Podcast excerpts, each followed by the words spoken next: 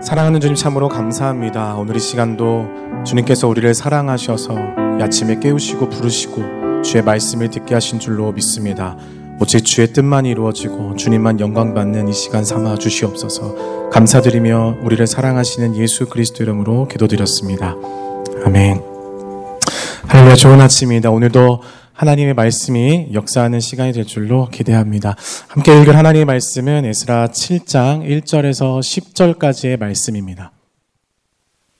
에스라 7장 1절에서 10절까지의 말씀, 저 여러분들이 한 절 한 절 교독하도록 하겠습니다.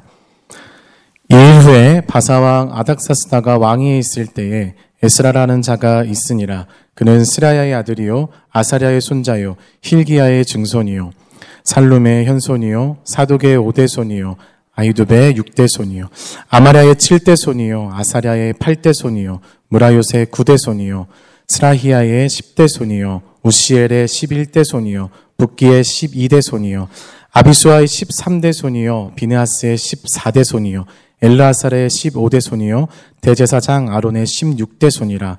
이 에스라가 바벨론에서 올라왔으니 그는 이스라엘의 하나님 여호와께서 주신 모세의 율법에 익숙한 학자로서 그의 하나님 여호와의 도우심을 입음으로 왕에게 구하는 것은 다 받는 자이더니, 아닥사스다 왕 제7년에 이스라엘 자손과 제사장들과 레위 사람들과 노래하는 자들과 문지기들과 느디님 사람들 중에 몇 사람이 예루살렘으로 올라올 때에 이 에스라가 올라왔으니 왕의 제7년 5째 달이라.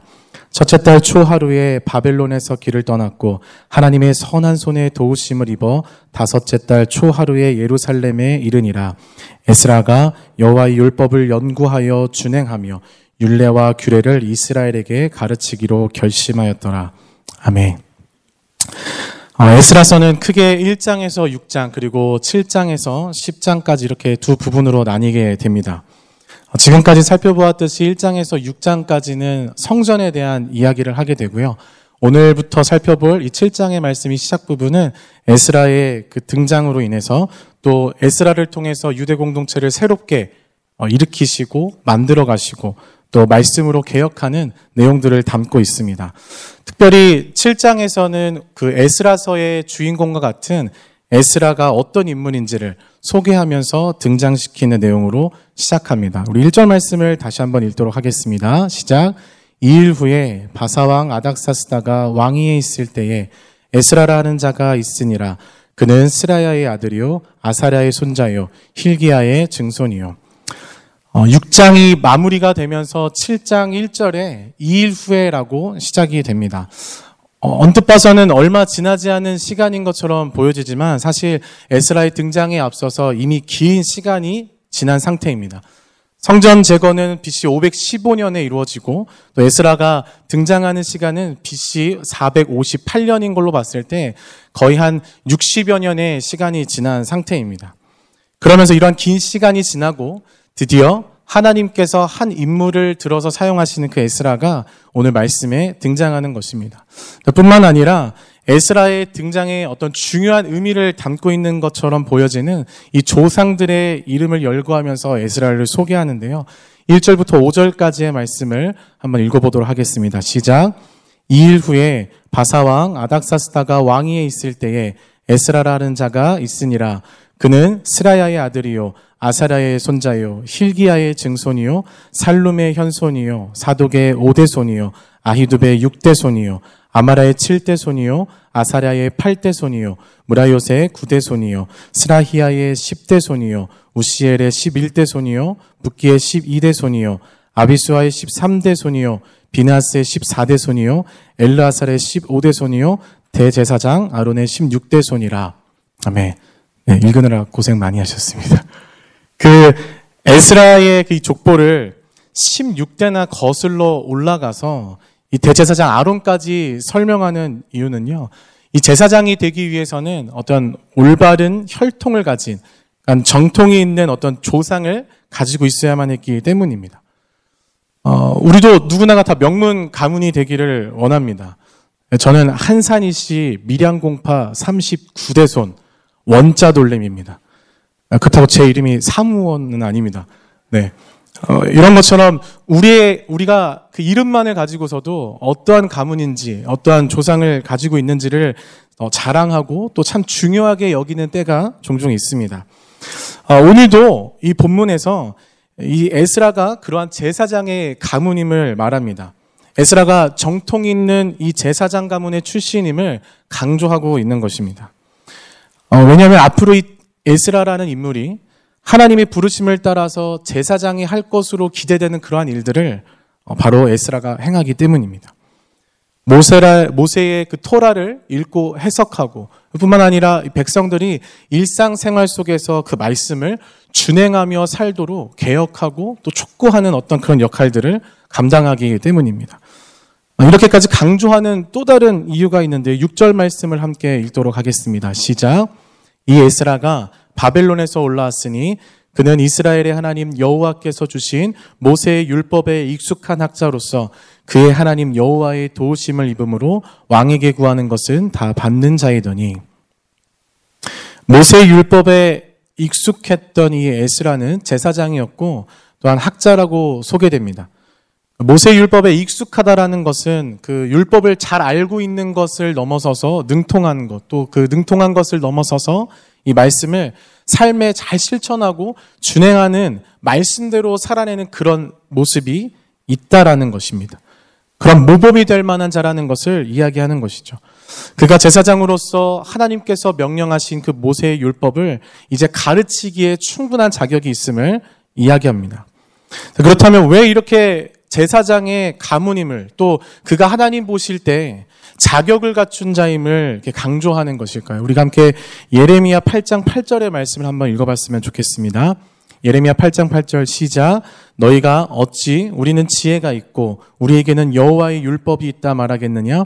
참으로 서기관의 거짓의 붓이 거짓되게 하였나니. 과거 포로기 이전 시대에 많은 성경에 대한 왜곡들이 나타납니다.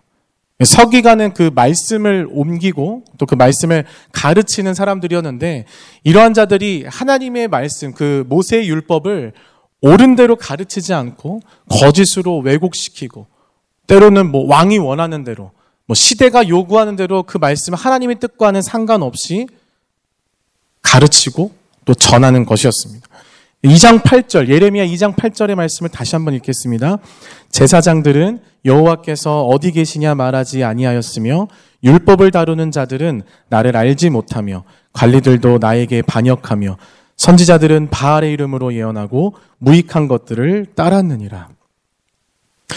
제사장들이 여호와의 율법대로 준행해야 하고 가르쳐야 하는 그 자들이 여호와가 어디 있는지 더 이상 찾지 않았다라고 기록되어 있습니다. 율법을 다루는 자가 하나님을 알지 못하고 선지자들은 바알의 이름으로 예언하고, 그 당시에 모든 영적 지도자들이 부패하고 있었음을 말해주고 있는 것입니다. 결국 무너질 대로 무너져 내려버린 이러한 영적인 상태로 인해서 유다 백성들은 결국 이 포로로 끌려가게 되었던 것입니다. 이러한 사실을 경험하고 또 알고 있었던 이 백성들은 에스라라는 지도자가 세워졌을 때 어떠한 생각을 했었을까요? 아마 의심하진 않았을까 생각이 됩니다. 정말 과연 믿을 만한 지도자인가, 그런 생각들을 하지 않았을까 생각해 봅니다. 그래서 성경은 이렇게 자세히 에스라에 대해서 가문까지 열거하면서 그가 어떠한 사람인지를 소개합니다. 이어서 또한 에스라에 대해서 이야기할 때 하나님 여호와의 도우심을 입었다, 도우심을 입은 사람이라고 말씀합니다. 여러분도 이름의 뜻이 있으실 겁니다. 네, 그렇게 살라고 또 이름을 지어주시거나 이름을 지으셨을 겁니다. 저 또한 그렇습니다. 그런 것처럼 에스라의 이름에도 뜻이 있는데 바로 여호와의 도우심이라는 뜻이 있습니다. 하나님의 도우심으로 이 에스라가 하나님 맡겨주신 사명들을 감당할 인물이라는 것을 우리는 쉽게 발견할 수가 있습니다. 이 유대 공동체를 다시금 새롭게 세워가는 것뿐만 아니라 특별히 어떤 영적인 개혁을 이루는 것에 있어서 에스라의 어떤 능력이나 에스라의 경험이 아닌 결국 여호와의 도우심으로, 하나님의 도우심으로 이 모든 일이 가능했다라는 것을 우리가 벌써 알 수 있는 것입니다. 어떠한 도우심이 있었는지 계속해서 7절에서 9절까지의 말씀을 읽도록 하겠습니다. 시작. 아닥사스다 왕 제7년에 이스라엘 자손과 제사장들과 레위 사람들과 노래하는 자들과 문지기들과 느디님 사람들 중에 몇 사람이 예루살렘으로 올라올 때에 이 에스라가 올라왔으니 왕의 제7년 다섯째 달이라. 첫째 달 초하루에 바벨론에서 길을 떠났고 하나님의 선한 손에 도우심을 입어 다섯째 달 초하루에 예루살렘에 이르니라. 아멘. 에스라가 누구와 함께 바벨론을 떠났는지를 소개를 하면서 언제 출발해서 언제 도착했는지에 대해서 아주 자세하게 기간까지 이야기를 합니다. 9절 말씀에 보면은 첫째 달 초하루에 바벨론에서 떠나서 다섯째 달 초하루에 예루살렘에 도착했다라고 말합니다. 걸어서 대략 4개월 정도 되는 거리인데요. 바벨론에서 예루살렘까지 1,400km 정도가 된다고 합니다. 에스라와 유대 백성들이 이러한 먼 거리를 걸어서 돌아온 것입니다. 한번 생각해 보셨으면 좋겠는 것이 1,400km를 걸어야 한다는 것이 이게 보통 먼 거리가 아닙니다. 더군다나 짐을 가지고 또 먹고 자면서 이동한다는 것은 결코 쉽지 않습니다. 뿐만 아니라 노인들과 어린 아이들, 건장한 성인들만 이동하는 것이 아니라 이런 약자들을 함께 10여 킬로미터를 하루에 걷는다는 것이 정말 힘든 어려운 이동이었을 겁니다. 그 가운데 여러 어려움들, 문제들, 많은 것들이 있었겠죠. 행군을 해보신 성도님들은 얼마나 힘든지 대략 짐작이 가실 겁니다. 이 과거에 출애굽했던 때와 같이 꼭 제2의 출애굽을 하는 듯한 어떤 이 긴 여행, 한치 앞을 내다볼 수 없는 이러한 여행을 에스라와 유대 백성들이 지금 걷고 있는 것입니다. 뿐만 아니라 또 금과 은과 어떤 이 재산들을 가지고 이동을 하게 되면 결국에는 어떤 위험들이 찾아올 수밖에 없지 않나라는 생각이 듭니다. 누군가에게 타깃이 될 수도 있다라는 위협이 있는 것이죠. 이렇듯 순탄치만은 않을 그 걸음을 에스라와 유대 백성들은 오직 언약, 그 말씀대로 성취하시고 이루시는 그 하나님의 말씀만을 신뢰하면서 걷고 또 걸어갔을 것입니다. 찬송가의 걸어가세 믿음 위에 서서 나가세 의심 버리고 이 찬양의 가사와 같이 이 계속해서 하나님의 선하신 도우심이 절실하게 필요한 이 시간들을 지나가고 그러한 시간들을 보내고 있을 것이었죠. 주의 말씀이 때로는 그들의 발에 등이 되어지고 주의 말씀이 때로는 그들의 길에 걷는 빛이 되어져서 또 전진하고 하루를 또 그렇게 걸어냈을 것입니다. 9절 말씀을 보니까 하나님의 선한 손에 도우심을 입어 예루살렘에 이르렀다고 말씀합니다. 그냥 이르른 것이 아니라 그냥 도착한 것이 아니라 그 긴 시간들 속에서 하나님의 선한 도우심을 입어서 예루살렘에 이르렀다라는 것입니다. 결코 쉽지 않은 어떤 위협이 도사리는 그 긴 시간 속에서 때를 따라 도우시는 하나님의 선한 도우심이 있었다는 것입니다. 우리의 인생 또한 유대 백성들과 같이 주님의 나라에 이를 때까지 어쩌면 우리도 말씀을 계속해서 붙들고 매일매일 우리의 한 걸음 한 걸음을 걸어야 하는 인생이 아닌가 생각해 봅니다. 그럴 때마다 정말 하나님의 선하신 도우심이 없이는 정말 단 하루도 살 수 없는 자들이 바로 우리임을 고백하게 됩니다. 오늘 우리가 함께 이 말씀을 통해서 기억하고 싶은 것은요. 우리 하나님이 어떤 분이신가. 하나님은 우리가 어떠한 목표한 것, 우리가 어떤 목적을 가지고 어디에 도달할 때까지 하나님은 늘 함께 하시고 우리를 도우시고 지키시고 말씀으로 때를 따라 우리를 도우시는 바로 우리의 하나님이라는 사실입니다. 오늘도 우리가 믿고 붙들고 따라가는 이 말씀이 살아서 오늘도 우리의 삶을 인도하고 역사되어지고 또 오늘도 우리를 지키실 줄로 믿습니다. 오늘도 이 믿음의 걸음을 담대하게 걸어갈 때 하나님의 선하심을 삶의 곳곳에서 성도님들이 살아가시는 그 영역들 가운데서 경험할 줄로 믿습니다. 우리 함께 10절 말씀을 읽겠습니다. 시작. 에스라가 여호와의 율법을 연구하여 준행하며 율례와 규례를 이스라엘에게 가르치기로 결심하였더라. 아멘. 에스라가 여호와의 율법을 연구하여 준행하였다고 말씀합니다. 단순히 말씀을 연구하는 것으로 끝나지 않고 이 말씀을 준행하였다. 계속해서 삶에서 살아내고 몸부림쳤다라는 것입니다. 이 말씀을 준행한다라는 것 자체가 말씀 자체이신 그 하나님을 믿는 믿음의 반응이라고 믿습니다. 그렇기 때문에 오늘 이 에스라서 이 10절의 말씀은 이 그 말씀대로 삶에 준행하였다라고 말하는 이 에스라의 그 말씀을 대하는 자세 자체가 우리에게 큰 도전이 됨을 믿습니다. 특별히 우리는 성경을 배우고 또 말씀을 연구하고 묵상하는 이유는 여호와의 율법, 즉 하나님의 그 말씀이신 그 말씀을 바로 깨닫고 바르게 또 적용하기 위함입니다. 그럴 때 살아서 역사되어지는 그 말씀을 경험하기 때문인데요. 어떤 혼자만의 생각으로 이해하고 혼자만의 깨달은 것들로 이야기 나누는 것까지는 막을 수는 없겠지만 분명한 것은 다른 누군가에게 가르칠 수는 없습니다.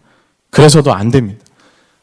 이러한 위험을 줄이기 위해서 오늘날 에스라와 같은 목회자들을 또 세워주시고 또 교회를 세워주신 줄로 믿습니다.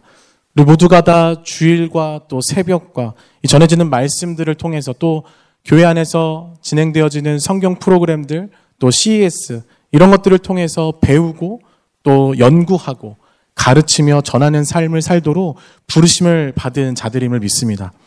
우리가 먼저 성경을 이 바르게 배우고 또 부르신 자리에서 또 준행하며 나아가 전하고 가르치기 시작할 때 하나님의 그 선한 도우심을 힘입어 우리를 부르신 자리에서 놀라운 기적들이 나타날 줄로 믿습니다. 이 새벽에도 오늘 주시는 말씀을 우리가 삶에 적용하고 준행하여져서 세상 가운데 가르칠 뿐만 아니라 이 복음을 더 나아가 전하는 성도님들이 되시기를 주님의 이름으로 축복합니다. 네, 말씀을 마무리하겠습니다. 이 2차 기한에 무리를 이끌었던 이 에스라의 주된 관심과 임무는요, 1차 기한 때나 3차 기한 때와는 다른 물질적으로 나라를 세우는 것이 아니라 특별히 이 백성들을 영적으로 재건시키는 영적인 개혁을 일으키는 일이었습니다. 하나님의 마음에 합한 백성들로 세우고 하나님의 말씀을 지켜 행하는 그런 민족으로 세워지기 위해서 어떤 고통이 따르더라도 정말 과감한 개혁이 필요했던 것입니다. 그래서 하나님께서는 오늘 말씀에 등장하는 이 말씀의 사람 에스라를 선택하셔서 이 일을 이루어 가시도록 도우셨던 것입니다. 오늘날 이 시대에 진정한 개혁이 필요하다라고 많이 말합니다. 하나님의 말씀이 무너져 내려 있고 권위를 잃어버리고 또 세상은 교회를 조롱하고 믿는 자들조차도 교회를 부끄러워하는 이 시대 가운데 하나님께서는 이 나라를 새롭게 정말 교회가 교회되고 예배가 예배되는 다시금 우리의 마음의 성전이 세워지는 그러한 영적 개혁을 이루시기를 원하신다고 믿습니다. 이를 위해서 오늘도 하나님께서 말씀의 사람 에스라와 같이 저와 여러분이 하나님의 말씀에 익숙한 자들로 더 나아가 이 말씀을 준행하는 자들로 세움받아서 쓰임받기를 원하십니다. 매일 새벽마다 주시는 어떤 말씀들을 묵상하고 끊임없이 말씀을 연구할 뿐만 아니라 삶의 현장에서 말씀대로 준행하는, 그래서 정말 하나님께서 마음껏 도우실 수 있는 그런 에스라와 같은 사람이 되기를 원하시는 것입니다. 오늘 우리가 하나님 앞에서 말씀의 사람 에스라와 같이 이 말씀을 가까이 하고 깊이 묵상할 뿐만 아니라 여호와의 율법 그 말씀을 즐거워하며 준행하기로 결단할 때 그런 우리를 통해서 이 세상에 예수 그리스도가 더 선명하게 드러나고 하나님께서 영광 받으시도록 우리를 사용하실 줄로 믿습니다. 오늘도 하늘의 뜻인 그 하나님의 말씀을 통해서 이 땅이 변화되어지고 회복되도록 우리를 부르셨습니다. 하나님의 도우심이 말씀으로부터 온다라는 이 사실을 기억하면서 부르신 삶의 자리에서 말씀의 사람 에스라와 같이 이 시대에 에스라로 승리하시는 사랑하는 새로운 게 모든 성도님들이 되시기를 주님의 이름으로 간절히 소망합니다. 함께 기도하겠습니다. 사랑하는 주님, 참으로 감사를 드립니다.